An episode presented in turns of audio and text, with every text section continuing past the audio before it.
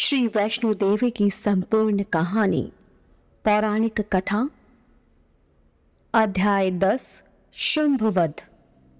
निशुंभ का सिर जब इस प्रकार मैदान में गिर गया तो एक दैत्य अपना धनुष बाण छोड़कर दौड़कर शुंभ के पास गया और उसे उसके भाई के मारे जाने की सूचना दी। शुंभ निशुंभ हन्यो सुनिक वर वीर के चितना क्षोभ समायो। साजी चढ़ा गज बाजी समाज ओहदा नव पुंज लियरण आयो। भूमि भयानक लोथ परी, लखी शूण समूह महाविस्मायो। मानहु सार सूती उमड़ी जल, सागर के मिलवे कहाँ धायो।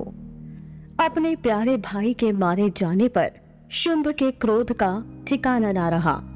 वह बिना एक पल भी व्यतीत किए मातेश्वरी से बदला लेने के लिए दौड़ा। अभिमान में भर मातेश्वरी से बोला तूने काली समेत अन्य शक्तियों की सहायता लेकर मेरी इतनी बड़ी सेना और मेरे भाई को मारा है। अब देख, मैं तुझसे अकेले ही बदला लूँगा। मातेश्वरी ने कहा, मेरे साथ अन्य कोई दूसरी शक्ति नहीं है। समय आने पर मेरी शक्ति अलग अलग रूप धारण कर मेरे ही शरीर से निकलती हैं और फिर मुझमें ही प्रवेश कर जाती हैं। यह देख अब मैं तुझसे लड़ने के लिए अकेले ही खड़ी हूँ। तैयार हो जा। युद्ध में शुंभ के भी प्राण निकल गए और सब देवताओं ने मिलकर फिर माता का जयकारा बोला। दे ही आशीष सभय सुर नारी सुधारी के आरती दीप जगायो। फूल सुगंध सुअक्षत दक्षिण यक्षण जीत को गीत सुनायो।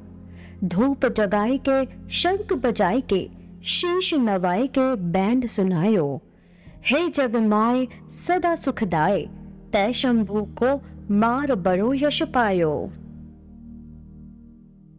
ऐसी ही इंटरेस्टिंग किताबें कुछ बेहतरीन आवाजों में। सुनिए सिर्फ़ ऑडियो पिटारा पर। ऑडियो पिटारा सुनना ज़रूरी है।